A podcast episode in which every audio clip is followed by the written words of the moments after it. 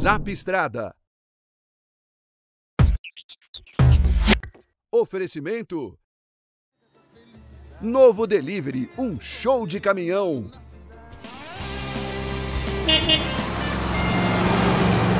Olá, Zapstradeiro! Continua aqui no evento de ônibus e o Dorival, organizador aqui do evento, vai falar com a gente a respeito desse veículo aqui e desse outro aqui. Vamos lá. Ô Dorival, esse daqui, esse é o mais antigo. Fala um pouco desse veículo.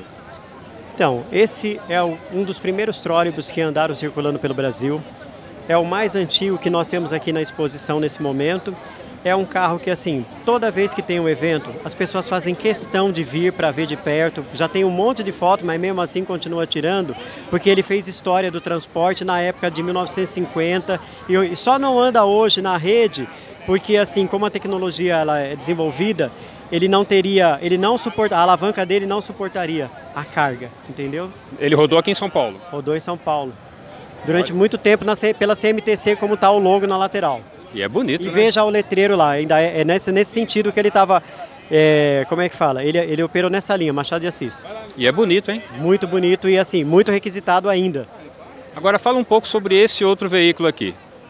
Então, esse também é um trólebus, é um Torino GV. Esse ônibus operou aqui em São Paulo durante um bom tempo, também pela CMTC, só que ele não chegou nessa carroceria. Ele era uma outra carroceria. A carroceria, não sei se vocês sabem, o ônibus é montado sobre duas etapas. Uma é o chassi, a outra é a carroceria.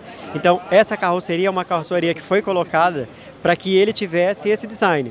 Esse ônibus ficou na, no pátio é, da Santa Rita, que é o, lugar onde normalmente estão são dados baixa né, dos ônibus, eles ficaram lá.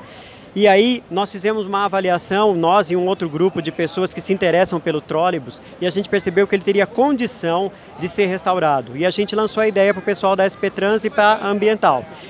Eles entraram num consenso, pode ver que o nome da Ambiental está sentado lá no ônibus, e eles fizeram a restauração desse ônibus já para a edição do ano passado, fez um sucesso danado, continua fazendo.